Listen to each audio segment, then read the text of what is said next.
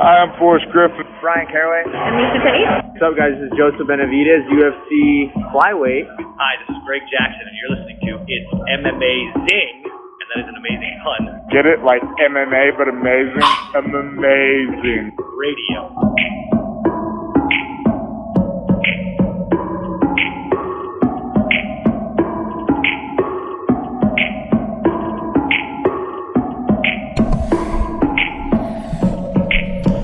Welcome to It's M M A Zing Radio. I am your host, Doctor Law. With me, as always, D J Mark. What's up?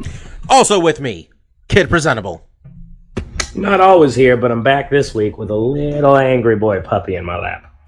And finally, man who last statement he made to any of us before this podcast started was talking about sensuality and being sensual.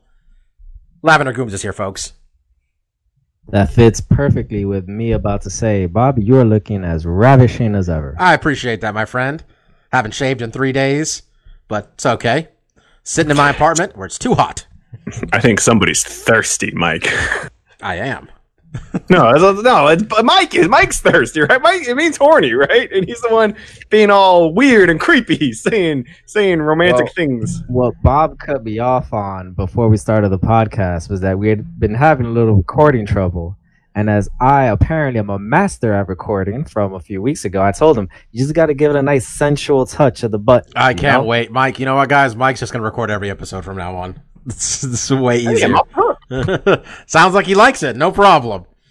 Um, all right, boys, boys and girls. Uh, this week got a lot of free time, man. Have you ever thought about this podcast? The half that they talk about M M A was too much. Well, this is gonna be the episode for you because we got about fifteen minutes in us, I think, and that's me really stretching it. I think. Um, we're gonna talk a little about Conor McGregor's interview with Ariel Helwani.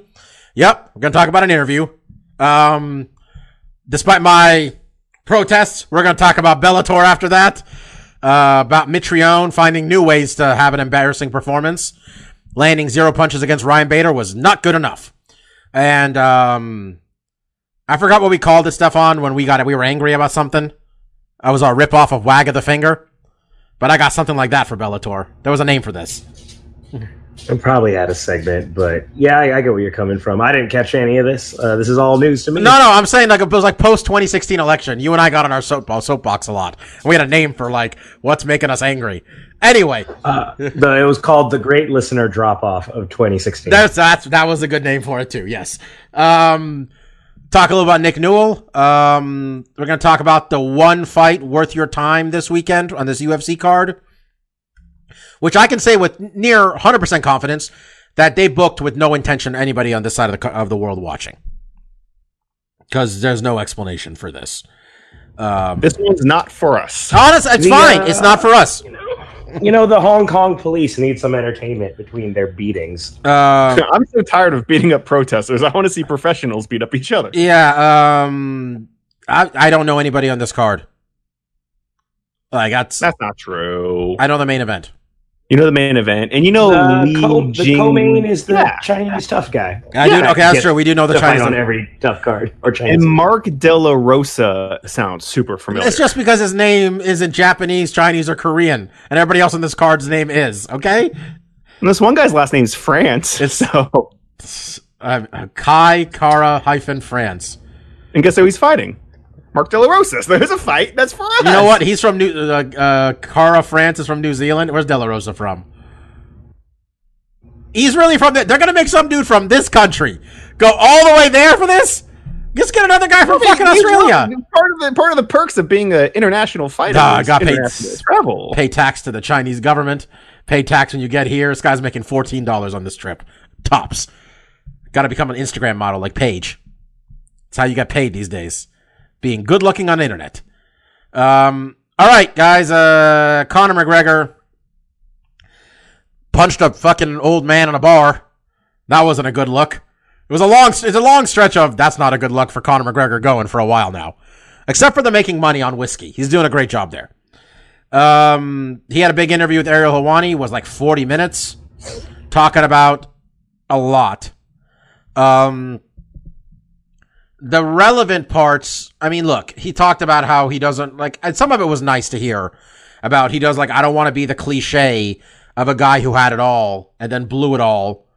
He says, I want, you know, the money I make to be generational for my kids and their kids and their kids. It's, he said all that shit, which is great, and it's great to hear. But the parts that were relevant, if you ask me, was that him talking about who he wants to fight and uh, him talking about how before he broke his hand, he was talking about fighting Justin Gaethje in Madison Square Garden in June. So this must have been months ago, well, when Madison Garden wasn't, Square Garden wasn't booked for November yet. Um, him versus Justin Gaethje sounds fucking awesome, by the way.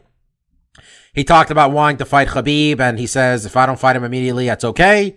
But he's like, I'd like to fight somebody like, he says, I'm willing to fight like Frankie Edgar, who fights like a similar style of the type of shots he takes, like which foot he shoots off of and yada, yada, yada.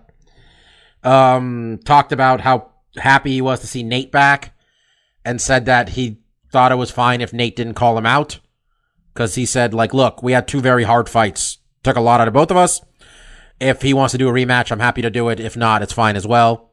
And he said how much he how much he respected Nate. And he loved that Nate's first comment was calling out his older brother. Shouting out his older brother at the end of the fight, which we made a bunch of jokes about the Nick Diaz army. And how much, and Conor talked about how much he loved that, yada, yada, yada. Um, Marcus, I go to you, because at the end of this, I was just like, man, just fight somebody. I mean, my my takeaway, and I didn't I didn't hear the interview, so I couldn't, you know, hear the inflection of his voice, but just reading basically the transcript, more or less, um, what it really just told me is that, and, and this is not s- special to Conor McGregor, but all fighters, this sport will pass you up. And Conor hasn't fought in a while, and the sport's starting to pass him up a little bit, right? Like, we have new champions, we have new stars in the making, and I think he's starting to see from the outside in is like, ooh, like, this ball is going to keep on rolling whether I'm on it or not, and he wants to get back on it. So it, what what I got from this interview was he seems a lot more humble, right? He wasn't shit-talking anybody. He was basically saying like, oh, and, and this is what we've seen from him a lot on the outside on Twitter, is just him congratulating a lot of the peoples he's fought and, and being very respectful, he, which he is He clearly great. misses it, Marcus. Sorry to interrupt, but he clearly misses fighting. It's obvious. He used to fight. Oh, he, he, he, fought fighting. He was very active before all this last couple of years. He was very active. Yeah. yeah, he has he has been very active, but my, my kind of takeaway was just that, like, it seems like he misses it, and he's realizing now that his position in the sport has changed a bit. I mean, let's let's be honest. I think the, the Khabib fight kind of took him down a peg, and it's like, okay, you're not top dog now. You are top dog in drawing, for sure, absolutely, but he has ground to work with now, right? I mean, before he was the guy calling the shots. He's the one saying, I'm getting the title shot. I'm in the main event. I'm making the big money. And now he's still going to make the money, obviously, because he's still going to draw, you know, extremely well. But I feel like Nate not calling out on him kind of said something to him. It's like, oh, everyone used to be, I want to fight Conor. Everyone wanted the red panty fight, right? And now he hasn't been around. There hasn't been a lot of talk about him necessarily returning. So people are finding other ways to generate a lot of heat. And I think Masvidal's big win over Ben put him in a great position. And Nate, I think... I read this after the fact, and I think it's true, and I never heard Nate say it, but I'm sure Nate felt really happy to call out Masvidal, who's a guy that's very similar to him, not just in attitude, but has been in the game for a long time and has been looked over for the majority of his career, to call on him at his biggest moment and make a big, high-profile fight. Instead of giving it to Conor, where Conor, he's been in that position basically since he started in the U F C. He's been the big money fight.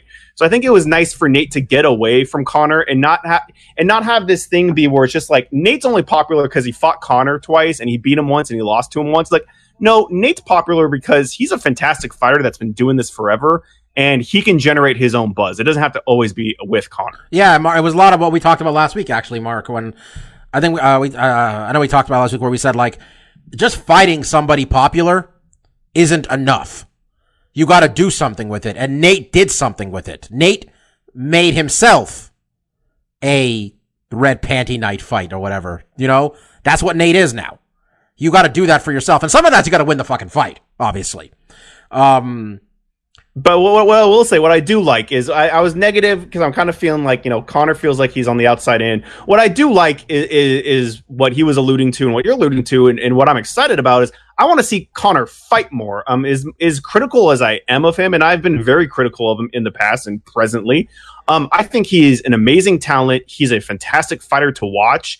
And there's a lot of really exciting matchups for him. There, there have always been a lot of exciting matchups because he's fluctuated in, in his weight classes so much. But a lot of the fights he's talking about, Gaethje sounds awesome. Him running it back with Max Holloway, running it back with Dustin Poirier, running it back with Khabib, running it back with Nate. Him, you know, Masvidal beats Nate. Him in uh, Masvidal, I think, is great. There's just a plethora of really interesting. Ma- I'm not crazy about the the Frankie Edgar fight. Was the one where I'm like, all right, I really don't need to see that. And I don't know, Bobby, did he mention in the interview? Is he interested in going back down to forty-five? Because I'm personally I, not interested in seeing him cut the weight again. I think I don't think it's that necessarily either. I think I mean he talked about a lot of stuff, man, but he was mostly just talking about wanting to fight Frankie because. He talked about how much respect he has for Frankie because he's like, Frankie never said a bad word about me. He just said he wanted to fight me. And he said, I want to fight Frankie because of that and also because he thought the way this one, this had kind of impressed me because I didn't, I don't know if this is true or not, but he said the way he shoots on takedowns reminds me of Khabib and I like the way which leg he uses and the way he pushes. And I was like, okay, sure. Um, I mean, there is a wealth of difference. No, I think he just talked about like their entries are. I think he's talking about their entries, really, specifically. Sure, the entry on Khabib is bullshit. He he dives at your legs, and once he gets you know an what's ankle, interesting, by the way? We'll get back to this in a... I mean, actually, let's come back to Khabib in a moment, but let's go with this here. Um, Mike, who do you want in the fight? He said he he said his hand is basically healed. He can start grappling in a couple of weeks. He thinks he'll be able to get a fight by the end of the year. Who? What do you really want to see him do? I mean, because let's be him. honest, the belts don't matter. What who do you want no. to see him fight? No, they don't. I want to see him fight a guy that is not going to go to the ground at all. So I don't want to see him fight any type of wrestler of any sort. So I wouldn't want to see him fight Frankie. Um, wouldn't want him to see him fight Khabib, honestly, because I think this is going to be more the same the last time if he fights Khabib again. I think a guy like Gaethje would be a perfect fight, like a guy that's going to be an action fighter, you know, is just going to try to keep it, you know, standing. Um, I think that would be a perfect fight for Conor because, frankly, I, I just want to see him, you know, be able to shine a bit. It's going to be a guy that's going to be very good competition for him and, you know, a way to, for him to build himself back up. Yeah, I I mean, they've officially broken my need to care about any of these belts. Beyond the fact that I feel if I'm paying for a pay-per-view, you better have a fucking belt on the line. But, um, Steph... Um, What do you think? I mean, Mike said Gaethje. What do you think of maybe Conor? Because I remember Conor was flirting with Donald Cerrone too. Uh, Gaethje is fight, fighting Cerrone on uh, your birthday on the fourteenth of September. Him fighting the winner of that fight makes a lot of sense to me too. Uh, what do you think of that? And or in general, who do you think he should fight? I mean, that works. Obviously, Gaethje, Gaethje versus everyone is fireworks, right? Mm-hmm. Gaethje is instant box office. Um, that's that's always an easy pick. That's always an easy draw. Um, you know, you say you don't worry about belts. To me, my answer is uh, the best of both worlds. Um, I'm interested in a couple rematches with him, um, and that's either Poirier or uh, Holloway. Um, he caught Holloway very, very young. Um, Poirier is at this new level with an interim title. Like, his hands have come a long way. Both those guys are not – no one's going to the ground in those fights unless they're getting knocked to the ground. Um, yeah, I think it's interesting. Like, we could say his star faded, but in my eyes – Conor is always half a fight away from a title shot. I mean, no, he's uh, just, he's the number like him in the picture. He's the number one draw in the company. Nate's the mo- number one active draw, but uh, Conor's still the biggest draw in the company by a mile. So yeah, you know, either of those fights, either of those rematches comes right in, you know, slots him right back into the title picture. I'd rather see him fight Holloway at, at lightweight. That kind of protects the belt on Holloway. I, I just don't know that Conor can really make forty-five anymore, but um, just. It seems like forever ago that he fought those dudes, and those guys have really, really ascended in their skill cap since then. So, um, you know, I, I know people like fresh matchups, and Gaethje would be a great one, uh, you know, provided he wins. But, um, you know, if we have to run something back, I think there's two great options right there as well. It just struck me. Donald's moving down. Has Donald been at fifty-five for a while now, or is it just he's going like he's going back down for this fight? I mean, he's fought a couple... Is this him going back to one fifty-five, or was he already down there? Does anybody remember? Because no, he's been at one seventy. If he's moving down to one fifty-five, this is his first fight down there. Because he's facing Gaethje. It's, it's going to be a fifty-five. Uh, because he had that run. Dad Cerrone was on a bit of a run there before he lost to Tony Ferguson.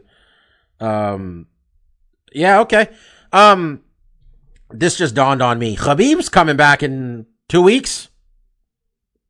Uh, yes. Nobody gives a shit. I don't like He's been gone for a year. I don't. I mean, unless I'm missing something, it's not a big like, oh shit, Khabib's back. I don't. Just... We're still two weeks away, and it's usually not until the week of where the machine starts ramping up. But with the card being so weak this this particular week, you think it would be a little bit more in the headlines. I mean, they're, put, they're putting the Muslim fighter in front of a bunch of Muslims too. I get it. You're gonna try to get them to cheer for him. Um, yeah, I don't know.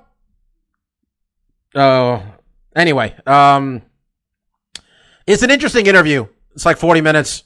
I enjoyed it. Um, he's not like, if he's being humble, he's still Conor McGregor. You know, he still taught some stuff, but like, he says he'd love to fight Max again. He did say that though. Um, and he said that I don't like, he said he pretty much that he didn't like that all the stuff Max went through that like last year. Remember Max like couldn't fight because he was like slurring his words, trying to cut weight and stuff. And Conor was like, we don't really talk about what happened to him there and how he came back from that and yada, yada, yada. And I was like, oh, the man pays a lot of attention for a guy who's not fighting. Let's put it that way. Like, a lot of attention. Anyway, um, Bellator happened. Uh, do you want to describe the clusterfuck that was Matt Mitrione and Kharitonov, Mark? Uh, yeah, I mean, because they're, I mean, the big takeaway from this fight was uh, equipment malfunction that basically kind of spoiled the fight. But, um, you know, in the first round, it, this is an interesting matchup. Uh, Sergey and Matt Mitrione, they're both two guys that like to stand. I mean, they're both well past their prime. Uh, I didn't even realize Mitrione was forty-one years old and Sergey is thirty-nine with just a wealth of experience under his belt. But I've always been a big fan of Sergey. Um, dude has really great hands, a great right hook to the body, fantastic jab, and a really great uh, right uppercut. Um, this fight was actually pretty entertaining. Matt was doing a pretty good job when he was pushing the pace and just getting off first. Sergey kind of freezes when you throw at him. He just kind of covers up and waits for you to finish your combination. He's not really a guy that's going to sit in the pocket, look for counters. What started to happen was Matt Mitrione's mouthpiece started flying out anytime he got touched. And I think it was like the third or fourth time it happened in the first round. I think it was Dan Mergliaga was the referee. He basically told Matt, like, look, if it if it falls out again, I'm taking a point away. And Matt said, like, this is a new mouthpiece. I have another mouthpiece in my mouth, in like my bag. And Dan was like, it doesn't help me at all. Like, just keep it in your fucking mouth, bro. Um, so uh, going into the second round, you know, Matt really had to make a conscious choice to basically bite down. I mean, uh, when you're exhausted or just, you know, slightly fatigued, you, a lot of fighters tend to breathe out of their mouth, leaving their mouth open. And with a new, what they call a boil and bite mouth guard, where you basically boil a piece of plastic, bite into it to get the curvature of your teeth. Those mouth guards just don't fit in very well. Um, a lot of professional mouth guards, you actually go to an orthodontist. They take the full top and bottom rows of your teeth and really clamp that sucker in. And I mean, if you look at like pro boxing matches and stuff, the refs, when they take the mouth guard out, they have to fucking put two fingers in there and really rip that shit out. So Matt, you know, did not come prepared. And I don't know what the story is behind it. You know, he said he had another mouthpiece in his bag. The only excuse I can think of is if he arrived to the arena late, they lost his bag in transit and he just had to make something work. And they got this thing, boiled it up and put it in his mouth. Um, but ultimately it cost him the fight. Not only was it just a huge distraction, but it literally was a major factor in the sequence that ended the fight, where Sergey basically hit him with a right hand on top of the head, like, you know, in the temple area, and it still flew out. Matt Mitrione takes a second to kind of look at it and point and tell Dan, like, oh, it fell out again, my bad. Um, he he he does turn back. Sergey doesn't hit him with, like, a, a shot where he wasn't looking at him, but you can tell that he was just unfocused for a second. Sergey landed a beautiful right uppercut, basically knocked Matt down. He followed it with a knee while he was falling down. At that point, Dan actually went up and picked up the mouthpiece, so he turns back to the fight, and dude's basically on the ground covering up. Sergey lands a couple more hammer fists and uh, finishes the fight. Um, but it was just it just sucked because that first round, Matt was doing some good stuff. Sergey was in the fight. This is a really compelling matchup with two strikers that were just going to go at it, and it, it looked like it was going to be a fun match until, you know, we had an equipment malfunction that, you know, uh, unfortunately ended Matt's uh, night, probably prematurely. Um, and the other relevant part of this card, for some reason buried on the prelims, Nick Newell um, won, and apparently he was on a one-fight deal where he had to win to get another offer to fight another Bellator fight. Um, this is the part where I was not happy. Are you fucking kidding me? Um, Bellator knows we see who's on their shows, right? I'm supposed to believe that there's any sort of fucking equation that Nick Newell has to earn his fourteen and fucking two Nick Newell. Okay? sixteen and two now, actually. But it was, but he's, uh, he had to, like, one fight deal. Bellator's such a fucking prize place to be. I mean, the guy he beat, Corey Browning, was Corey Browning on a one fight deal? Were any of these other fifteen lightweights on this deal on a one fight deal? He should have co-main evented this card. Like, am I missing something here, Mike? Yeah, well, I find I can understand why the U F C could be high-minded and make Nick Newell go through the Dana White Contender Series. I I barely understand that. U F C. I barely understand that one, but yeah. But you understand it on some level, you know. Um, but Bellator, I mean, this is the promotion that gave us Dada five thousand. Is it five thousand? Yes, five thousand. five thousand. Dada five thousand versus Kimbo. This is the promotion that maybe two years ago gave us, you know, Ken Shamrock and Tito Ortiz as a main event. I mean, you're fucking Bellator. Are you kidding me? You can't give me a relatively young guy who's got some sort of name on your shows? Like, he's got to, like, earn the... Like, I'm supposed to believe this is some sort of, like, pro wrestling angle where you got to win to get the contract here? Like, what the fuck? If... This is Bellator. They're not exactly, you know, bursting with, you know, household names. And if anything, I thought they would jump at the chance of, hey, there's this really good dude with an arm and a half. Come watch. I can't even believe they're not even trying to play. And he's not a freak show by any sense of the of, of any stretch of the word. But I can't even believe Bellator didn't think, well, we can at least play the angle that he has half an arm. I mean, dude's got thirteen finishes and sixteen wins. I don't know, man. I I re- I was like, I was happy he won, but then I read all that post-fight bullshit, and I was like, one, I hope it wasn't true, because what the fuck? Like, I don't know. That was just like a little like, come on, man. Like, what? You don't have to manufacture shit here. Like, he clearly, if he lost, you should have given him two more fights before you didn't give him another fight. Like, I don't, I'm sorry. How wasn't it on the main card? Also, what are we what are we doing? Anyway, yeah, that's what I was most confused. Did I not? Like, am I missing? Oh. I, I seriously, I don't. I, I I mean, correct me if I'm wrong, Marcus. What did I miss here? That like he's not a co, not the co-main event, or at least. Oh no, I I, I have no. I mean, I, co-main event. I, I'm not quite sure, but I mean, third I think fight deal is there. I mean, it definitely should have been on the main card. I don't I don't know why he's on the the prelims, and I don't know. I, and I didn't hear about this whole one fight. I mean, to me, what that sounds like is just like what you said, Paul. It's just like manufacturing, trying to get some hype around this fight, which I think is already... I mean, Nick Newell is just an intriguing character in and of himself. I don't think you need to add drama to his fights because he's already, one, an extremely skilled mixed martial artist, two, with a very... I, I mean, handicap? I don't know what... You know, I don't know what the correct P C term is, but what I love... about watching Nick Newell fight is that he has to adapt very differently to the fight game. And he has like he, I mean, you can look at his, I think it's his right arm left that, um, that has the, you know, it's basically it's, it's, I don't know if it's amputated or what it is, but it, it comes, um, it basically stops right before the elbow. So he has a little bit of a, a little crux and dude fucking uses it. And he uses it in this fight. You know, he basically uses that little, uh, I don't know what you call it, elbow pit, to clamp, he's clamped in heel hooks with it. He clamps in chokes because he can just grab onto that thing. And that's basically what he did here. Not not also to, to mention, you know, because he's missing part of a body part that everyone else has, um, it gives him kind of a weight advantage too, because that's one less, you know, thing that has to he has to weigh on so he can build more muscle and, you know, fight at a more comfortable weight or whatever. But honestly, I've always loved Nick Newell just because he does things that other fighters can't because of his, you know, Um, condition, but uh, dude still comes to fight. He obviously has a little bit of a disadvantage when it comes to the stand-up because he doesn't have a hand and a forearm for blocking and punching. Um, but he makes up for it, and he's an ex- and I think his record kind of speaks to that. And I think, like you guys said, um, he is of the caliber that is deserving to be on Bellator without any kind of antics. I mean, it took almost um, two full rounds of Justin Gaethje, who doesn't put exactly a slow pace on anybody, to put him down. Like, and Justin Gaethje is one of the top, you know, four or five lightweights in the goddamn world. So, Nick Newell at least gets to be on Bellator T V. You know? Yeah, I think I think it was it was a, a bad look, and he's obviously of the caliber, and he won his fight. And you know, when I was watching this fight with Corey Browning, if, if he, I'm sure you guys haven't looked him up, not the most impressive looking guy in the world. His record's not super great at five and two. So I was kind of thinking, like, all right, they're feeding Nick Newell, uh, Nick Newell, a nice, you know, which is one thing I like about Bellator is they'll give guys matches they can win and look impressive, and that's probably why in this card we had finishes top to bottom, which is the first time it's ever happened in Bellator.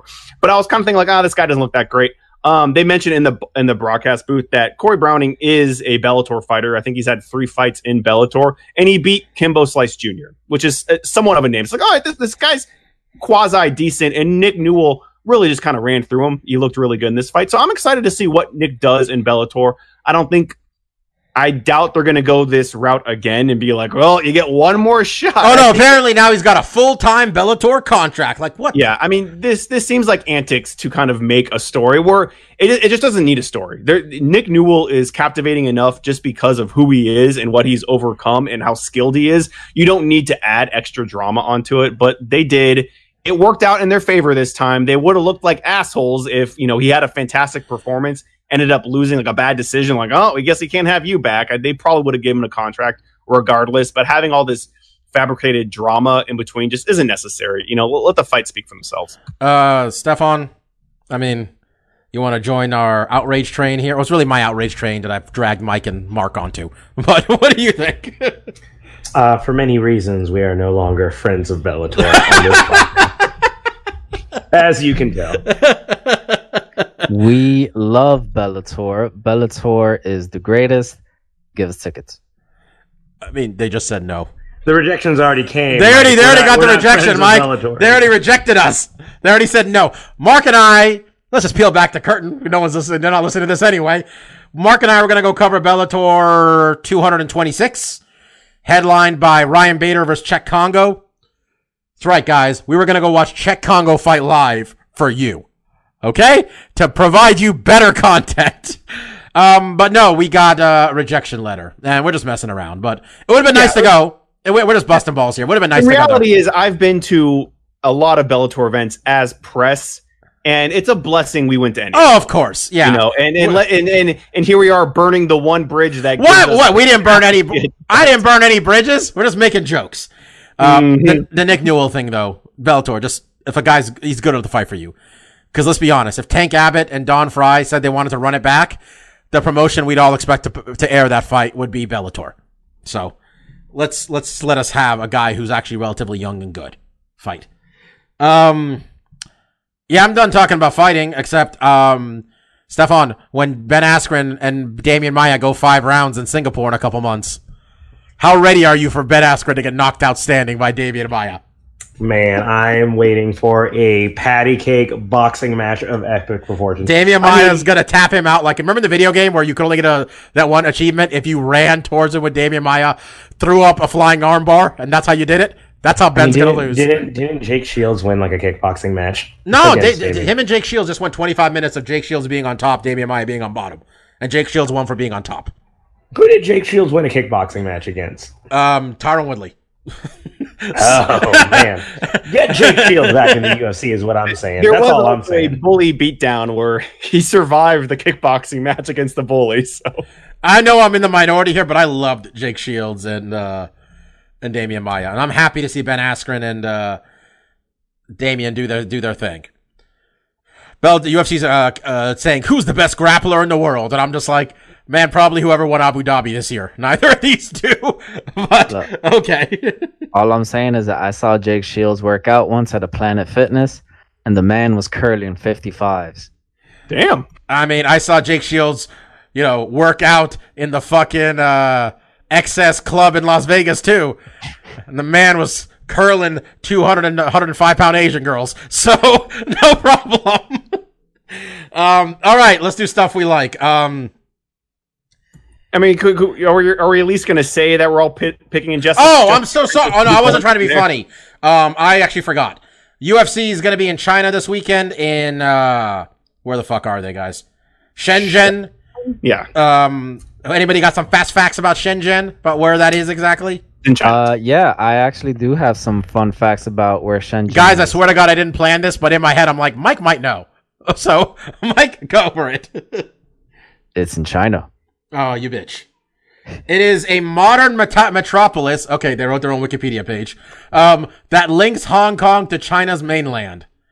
So it is the path these terrible, terrible people are taking. To, optics, uh, not great. Yeah, the people, Although, who, the, the path they're taking to lay a beating on these protesters. Is you you think I was kidding when I said they're gonna the, the Hong Kong police are going to take a break from beating protesters and providing nice security for this lovely event. I mean, that could very much be a reality. Yes. But, you know, it, it's probably not a stretch to say it's a modern metropolis. I mean, considering, I mean, how old are any of the cities really in China at no, this point? I mean, I know Hong Kong itself is pretty fucking awesome. Okay, what is this?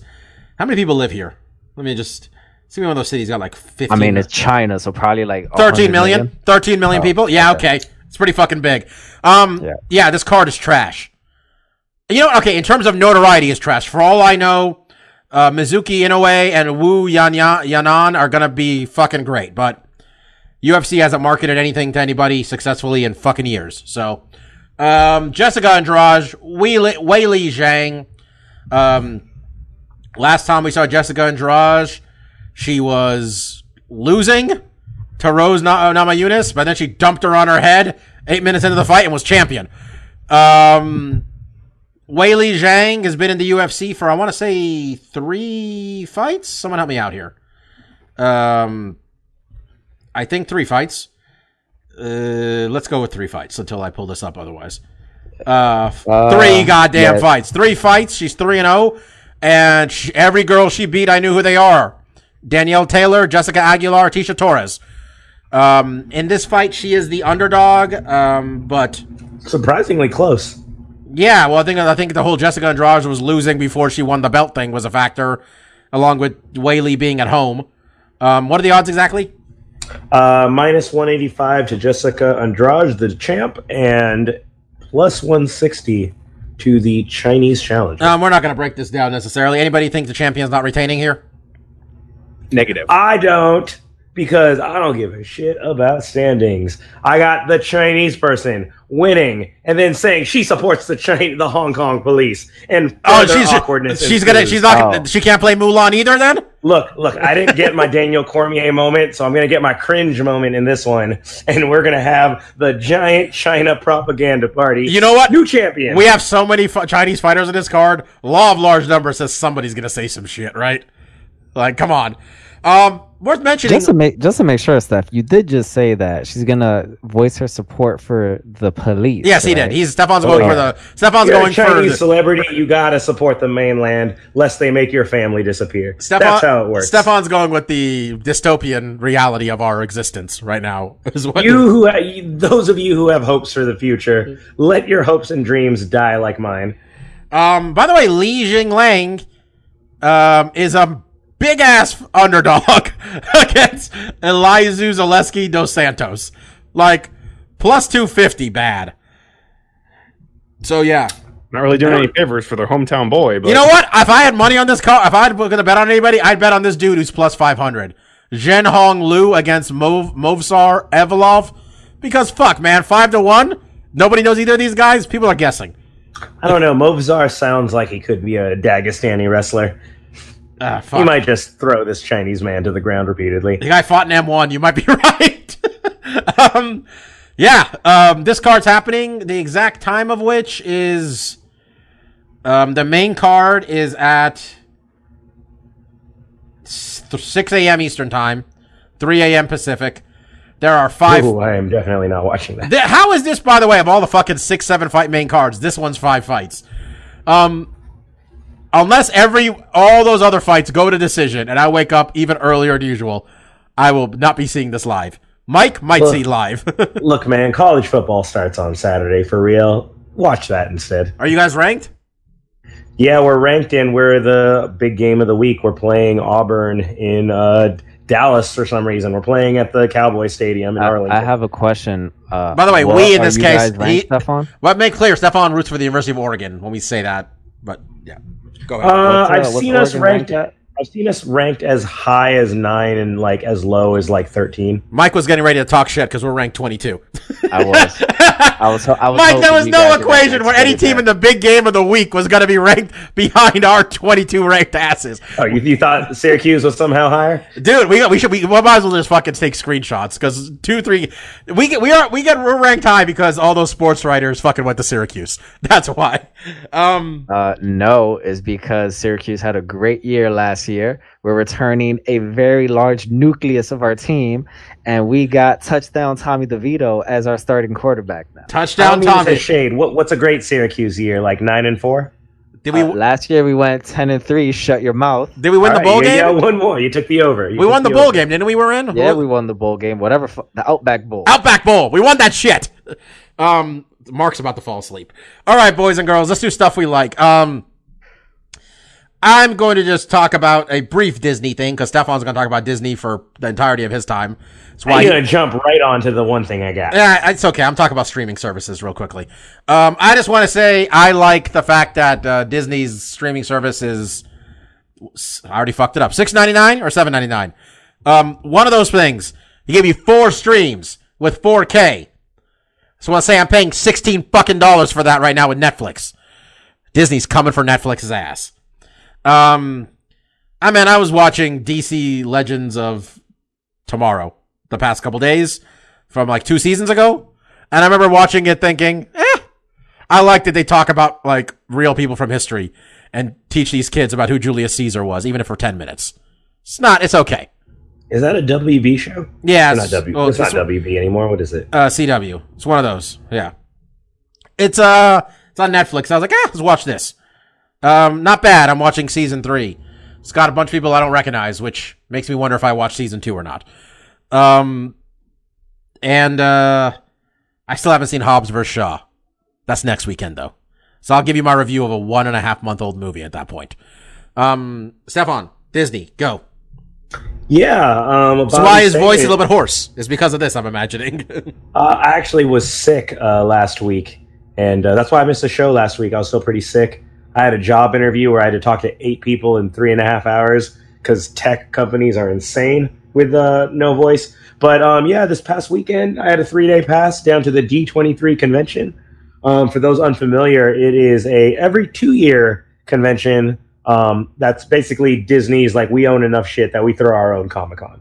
Like, San Diego Comic-Con, like, we got our own properties. Um, and my God, they do have their own things. Between, you know, we all know about Disney and Pixar. We know about the Marvel and Star Wars acquisitions, but there was like a whole thing for like, uh, what's that show called? Um, uh, Handmaid's Tale.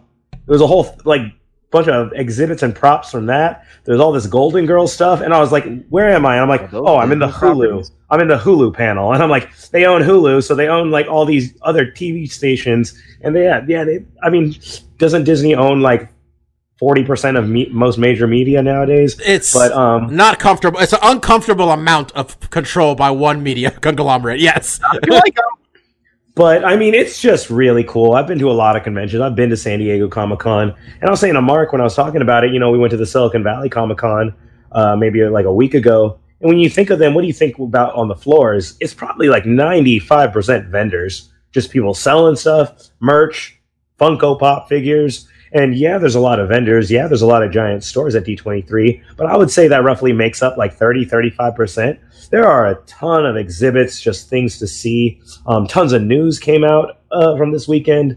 I mean, if you're listening to us, you're probably aware of pop culture. There were, you know, more new Marvel properties. Um, they announced three, like She-Hulk, Moon Knight, and Miz Marvel for the Disney Plus series. We got the Mandalorian trailer for uh, on the Star Wars end, directed by Jon Favreau, starring Pedro Pascal. Got the uh, former queen of M M A herself, Gina Carano, finding new life in her acting career. And I got to give them props because that trailer did something I didn't think was possible. It made me excited for a Star Wars property. Star Wars has had some bad publicity lately, and I thought the Mandalorian trailer looked like dope. It was it was dark, it was gritty, um, and man, the production values. You guys all see it? Like, I haven't, wa- like I haven't watched show. it yet. I haven't seen it. It doesn't look like a T V show, man. That looks like the chat episode ten movie effect budget. It looks good. I read it was ten. It's it's got a ten million dollars an episode budget. That blows Game of Thrones out of the water. Like, um, wait, did you just say ten million dollars an episode? Yep, that's the budget for The Mandalorian. That can't be. That can't be right. Do you know how much money Disney takes in? Like, when you look at the billion-dollar movie club, like nine of ten of them are Disney these days. Mike, they're the only ones who have money. They, they're just they're just selling action figures, man. They're printing money. Think about the merch. Just think of the merch. Do kids still buy action figures? Yeah, man. They buy action figures. They buy video games. The whole point of these movies is to sell. It's not even the movie to make money. It's the rest of it to make money. They could give a shit about the movie. Could break even. They're gonna make so much money on the ancillary shit. It doesn't matter. I mean, that said, the movie generated a lot of hype too. Ray come in with the uh, double-sided Darth Maul saber. Um, that broke the internet for a minute there. Um, I mean, props to them. Like, Star Wars was a pretty, like, waving the white flag property in terms of um, internet opinion, but they they got a lot of people. Uh, the event is just friggin' awesome, though. High-end cosplay. I mean, the stores are really cool, too. A lot of the exclusive merch. Um, you know, I dropped a paycheck going to this event. Uh It, it was an awesome time. It, it's every two years. I don't think it's super open to the public. I think there's a limited amount. Um, I think you still need uh, friends and family type connections to Disney. But uh, ask around. Someone you work for probably ancillary works for them. Uh, my brother works through them for them through acquisition uh, from the Fox merger. Um, yeah, like. I mean, I don't know what stories came out for you guys, but it pretty much dominated all my media headlines. They had so many things coming out. Emma Stone is going to play a, like a young prequel Cruella de Vil. I know uh, that generated a lot of hype. I'm a big Emma Stone fan. She's basically our age, so it's kind of cool to kind of track her career. But um, yeah, I don't know what you guys saw of it. Um, I think one of the other things I was talking to Mark and what I got to check out is they had a big display. They announced the Avengers Campus. Um, if you don't know what that is, they opened Star Wars Land this summer over in Disneyland. Um, and not to be undone, California Adventure, they're calling it the Avengers Campus. I call it Avengers Land. Um, yeah, they're they're getting rid of the old Hollywood area. And uh, uh, I heard it was Bugs Life that's getting the boot. Yeah, but oh, that's, that makes, I think that's a, if you're gonna cut something on the chopping block, Bugs Life's a good one. You know what that gives context to, Mark? Uh, on one of the display floors, they had all the Bugs Life ride vehicles. Mm-hmm. You can like take pictures in them. I didn't realize it was because it was an extinction exhibit. We don't need this anymore. They're like, we're removing these. Come, come get one it's last photo. Going here for the exhibit and then dumpster. um, but yeah, uh, I mean, I don't know about the guys, but uh, honestly, uh, outside looking in, there wasn't a ton of new stuff because I usually at D twenty-three is when they would do the big Marvel phases and be like, oh, this is all the shit that's dropping. And they kind of blew that wad at Comic-Con. So I was really interested. Like, what are they going to show? So like you mentioned, they announced three more uh, Disney Plus um, uh, series that are coming out. Uh, She-Hulk, Miz Marvel, and Moon Knight, which all sound really awesome. But yeah, and then they had the Star Wars trailers, um, which were cool. But yeah, it wasn't quite as heavy-handed as it had been in the past, but still seemed cool. And like you said, I think it's it seems like a really cool place to go just to see. All, I mean, what I mostly saw, you know, from like videos of people that went there was mostly like a lot of the costumes were on display. Like you mentioned, the uh, the schematics for the new plan, which I also heard kind of sucks because I guess they're like one of the big rides there is going to be Spider-Man, and it's like, oh, this might not have timed out super well. Maybe they can fix that. But, um, but yeah, it still seemed really awesome. And and I implore uh, Bobby and Mike to check out the Mandalorian trailer because it, well, it, it if you didn't know better, you'd think it, this was like another Solo movie or something because it doesn't it does not scream television live action show. It screams full cinematic experience. Um, and it looks really awesome. So yeah. What I'm really looking forward to is the uh, Miz Marvel T V show. Um, Miz Marvel in the last few years has become one of my favorite uh, Marvel characters. Yeah, um, I told Mark of the of the three announced that I'm, I'm with you, Mike. That's the one I'm looking forward to. Also, for a little selfish reason, um, she adopts Lockjaw in the comic books, and uh, Lockjaw, the giant teleporting bulldog. Um, you know, I'm a fan of that. It's all I want to cosplay my do, bulldog. Do you want to give some people some context as to who the hell Lockjaw is? Or are you just going to assume everyone knows who the inhuman is? Lockjaw is a gigantic teleporting inhuman bulldog. But um, it's interesting because Feige said he doesn't want to do Inhumans, which kind of implies he's gonna change the origin of Miz Marvel's power. Maybe they just make her a mutant, since that's the whole deal of what Inhumans were basically replacing during that whole period anyways. And could be an easy bridge to it, how they include X-Men and stuff like that too. So that would make sense. The Inhumans have always been kind of weird. As someone who has not read any of the, basically none of the comments, co- comics, um, just the origins that there's some weird, basically there's a bunch of aliens among us. You don't know who who's who. And then you, you smell this gas, and then you basically cocoon yourself and come out a mutant, which is basically anything from like, oh, I have cool stretchy abilities like uh, Miz Marvel, or I become a giant insect person that's like rampaging the city. Like there's, it can be whatever you want it to be. And I mean, it's a cool device for comic creators to be like, okay, I want to make this superhero.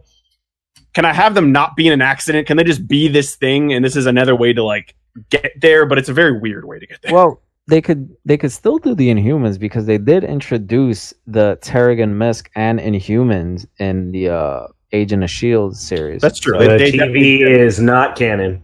Feige does not like Quesada at all, or Jeff Loeb, or whoever runs the T V division. He's drawn a hard line. None of the shit you do counts.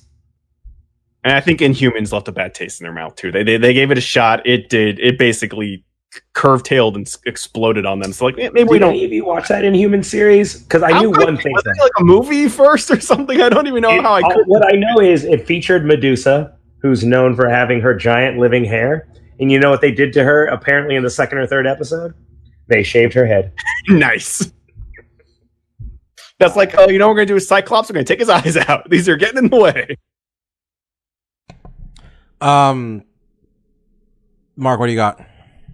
Yeah, um, last couple weeks I have been complaining about a bit of a drought in the, the gaming scene, and that officially ends right now. Um, there is a ton of really cool software dropping this week that I'm personally really excited about. Um, mostly uh, dropping today, as you guys are listening to this, is Control, which is a uh, the newest game from Remedy. Uh, they did the original Max Payne, Alan Wake, uh, Quantum Break was their last game. Um, I always really like their stuff. I... I had kind of put it in my head that Control was, could potentially be a dark horse for Game of the Year. Um, reviews came out this morning. Doesn't seem like that's necessarily the case. It looks like they kind of dropped the ball on some technical issues with frame rate. Um, and what was the other thing they were kind of messing up on? I, I know the story wasn't super great. Uh, yeah, there was some other technical issue besides just the frame rate. Oh, a texture pop-in, which I'm probably going to see a lot of on the base P S four. But um, the concept is really cool about basically this government agency called the... Fr- the Federal Bureau of Control, and they're in this big building called the um, the Old House, and it does all kinds of weird, crazy sci-fi shit. It looks really cool. Uh, didn't review super high, but still reviewed, I think, eighty-one, eighty-two on Metacritic, so I'm really excited for that. Um, there's a racing game from the guys that used to make the Demolition Derby games called Wreckfest, which is finally coming out on console.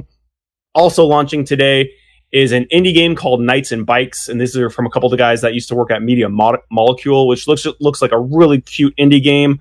Then on Friday, we have Man of Medan, which is the next big game from the Until Dawn uh, development development team, which I think is Supergiant or Supermassive. I think maybe Supermassive. I'm not sure if that's the devs team's name. Um, but that's kind of like a horror game where you basically get to pick and choose how your characters react. Um, is it's it really in the same vein of uh, Until Dawn? It is. It is um, so what they're doing is um, Man of Medan is the first of a series which are calling the Dark Chronicles, and I think it's supposed to be five games, and they're anticipating next year to release two every year. And I don't I don't know if they're going to be directly connect, connected or kind of like a Twilight Zone where there's like a loose thread connecting all of them or something, but um, it looks really cool, and I really liked Until Dawn. Those were really fun games to play with a bunch of people, um, and they kind of dove into that a bit more, where you have different game modes where you're playing online with people, or you're going to have five people locally and like, oh, you're going to control this character, make their choices. I'm going to control this one. Um, and then a couple more games. The Blair Witch Project um, just announced a game, I think, at E three, and it's coming out this Friday, and it looks really cool. There's been an influx of kind of high-quality horror games. Uh, they're really popular for streaming sites like Twitch and stuff, um, so I'm looking forward to that one. And lastly, on the Switch, Um, Astral Chain is the new game from the Platinum Game devs. They're the ones I've done the Bayonetta series, and um, Astral Chain has looked really interesting. Um, and review scores came out the same time Control did, and they've been extremely positive. So if you kind of like your character action games, like your Devil May Cry's and your Bayonettas, Astral Chain might be one you're interested in too. So yeah, just a plethora of really cool games coming out this week, and it just continues from here. The next couple weeks, actually all of September is fucking craziness. October's got some real bangers. The beginning of November, um, we're officially in the fall gaming season, which is usually my most excited time because this is when all the heavy hitters start to hit for the holiday season. This year isn't quite as massive as the years past. We're, we are kind of on the eve of a new generation coming, so lots of devs are, you know, making software titles for the next gen, um, but there's still a lot of good stuff um, for this generation. Um, a lot of it's going to be hitting early next year, but there's a lot of bangers coming out at the end of next year, and we will be addressing them as they come up every week here on Things We Like. Mike, I didn't know we uh we changed the name of the segment to Things We Like. Stuff we like, stuff I like. There we go. Whatever. All right, there we go. Much better. Um, two things for me this week. Uh, the first one is that the new season of thirteen Reasons Why came out. So if you are a sixteen-year-old, uh, you know, teenager in high school, our market, um, or you just stu- or you just share the viewing habits of one. Yeah, whatever. Don't be stupid. Don't do anything that is talked about on this show, because the teenagers that are on these shows are idiots. Uh, even so, it's a good show. I'm about a quarter of the way through the third season. Um, I know you guys are never going to watch this show. I'm pretty sure. Maybe maybe Stefan has watched it. It's the show about uh, teenager killing themselves. Yeah, that's the one. Have you watched this stuff? No, that's like if I gotta protect my like niece from it. But uh, in the same vein, I'm heard the ones that are like, if you want to feel fucked up as an adult, is to watch the H B O version Euphoria. I don't know what it's about, but apparently it's about like about high school drugs. Kids and like it's about a terrible. Shit ton of drugs. That's what Euphoria right. is about. Sounds like uh, it. It seems like an ecstasy-based show. But back to thirteen Reasons Why. So um, since I know you guys will never watch it, and I will just say spoiler alert for anyone who actually does like the show. Um, about spoiler away, baby. A bit. So, you know, the first two seasons were essentially about the the suicide of uh of, of a girl and the repercussions from it, and you know it wrapped itself up pretty nicely at the end of the second season. And I remember as the last episode.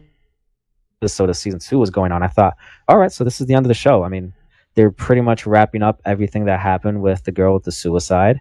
And then at around the end of the second up of the second season, um, one of the guys, uh, he gets uh, he gets uh, a broomstick, you know, shoved all the way up his uh, his booty hole by uh, a set of teenagers from the school. And he goes to the school at the uh, at, for a high school dance to to go shoot it up, and the main character stops him from doing that. And while the cops are coming, you know, takes away the guy's guns and you know saves the guy from getting arrested for everything. And the third season is the repercussions of that. In addition to, um, it's basically become a whodunit as well, because one of the main characters from the first two seasons has been murdered, and we don't know who did it. So I thought that the show was pretty much done after the first two seasons, and I thought possibly they were jumping the shark with what they were doing in the third season, but so far it's turned out to be pretty engrossing and a pretty good show so far. So if you haven't watched thirteen Reasons Why yet, um, I would say go back, watch the first two seasons so that you can then watch the third. Um, now, besides that, the other thing that I really like this week... Wait. Is that... What, what happened? Instead of watching that bummer show, just just watch American Vandal, man. If you didn't watch American Vandal... Watch a much happier version of this lo- of something, because life is not life is too short to bum yourself out on will, this level. I, I'll, I'll give you credit. totally zoning out when you started talking, and then you mentioned something about putting a broom up someone's butt, and I was like, "What? What's this now?" And then, yo, and then this is like a fucking no. And I was like, "Okay, this show took some turns. I did not." Think- yo, that's a, a sad ass man. This is a depressing ass show. Watch American Vandal instead, man. Okay. What was the first season of American Vandal about? Someone drawing dicks note? on cars. That's oh, the yeah, second. Brown note was second cars. They talk about real shit, and you know what? You keep your humanity on some level. Uh, Sorry, Mike. What's your second thing? So the second thing I like is that Friday night I got a hankering for some ice cream, so I decided to go get some ice cream. Mike, I talked well, to you while this was happening. This is not okay. Fine. Well, the thing I want is not that I'm gonna say I like ice cream. It's that what I want to harp on is that I think vanilla gets a bad rap. All right, vanilla is my favorite flavor of ice cream. I'm with you, Mike. I, I think that vanilla, you know, it gets disparaged. Like when something's, you know, boring or you know, you know, unimaginative. Guys, it's eleven p.m. on the East Coast. Mike's had a long day. Go yo, ahead, yo, yo. Can, can I can I get on my soapbox? Yeah, he's talking can about. You, the can you back up, white man, Bobby? You guys don't understand. Go on, Mike. What I was saying is that you know when something's unimaginative or unoriginal, what do people say? Oh, it's too vanilla. What is the problem with something being too vanilla? Vanilla is delicious. All right, I mean the the grand irony of that statement, Mike, is uh if you know vanilla's origins, it is actually quite an exotic flower from South America, and up until international trade occurred, it was one of the most valuable and rare of delicacies around the world, and it tastes delicious. I agree with Mike. And you'll notice no one ever says no one ever says like, oh, that's so French vanilla, because they can't say that because they know French vanilla is some good ass shit, so they can't disparage that. I'm I'm with you, Mike. I, I also enjoy vanilla ice cream. I also like a chocolate chip in vanilla ice cream. Ooh. You know, they, they tend you know when when people tend to go crazy with ice cream, they usually use vanilla as the base because they know they start with something good, and we can just add some stupid cra- crazy shit into this, and it's going to end up good. I'm not as, as keen on the on the chocolate ice here, cream. Here are my here's my hierarchy for ice cream, okay? If you got vanilla, give me vanilla. If you got French vanilla, I'll take French vanilla. If you don't have either of those, I'll take some cookies and cream. Because you know what cookies and cream is? It's vanilla with little Oreos in them. And a little cream. I will say, though, I am actually a little shocked that I'm getting no pushback from this. My girlfriend was assuming that this was going to be another pancake discussion. Well, no, no, wait, right well, wait, no, no. You, you just said some bullshit right there that it's the best ice cream flavor. That's not true. But no, it is the people, best ice cream. People liking vanilla in general, sure. Well, what do you consider the best ice cream flavor? You know what, man? I was really excited because this podcast is at fifty-seven minutes. I really thought we were going to get out of here in under an hour. But the best ice cream flavor is cookies and cream. Oh, okay. okay. Well, that's just a variation what, okay, of vanilla. Right. That's and just vanilla exactly? with extra steps. Let me tell you something about Well, Bobby. fuck, man. Vanilla uh, is the A bacon cheeseburger pin. is just a two pieces of bread with a couple extra steps. Look, let me okay? tell you something, Bobby. Vanilla is the linchpin flavor of ice cream. It is the Red Ranger of ice cream. Mike, you're right? editing this you podcast. Can't have a I want to eat dinner. Ranger team without the Red Ranger, and you can't have a successful ice cream shop without vanilla. Here, here. Huzzah. Cheers right. to that, motherfuckers. Great. Um... All right, uh, boys and girls, thank you all for listening. Go get some ice cream, apparently. I mean, uh, one of the fucking tags on this podcast is going to be vanilla.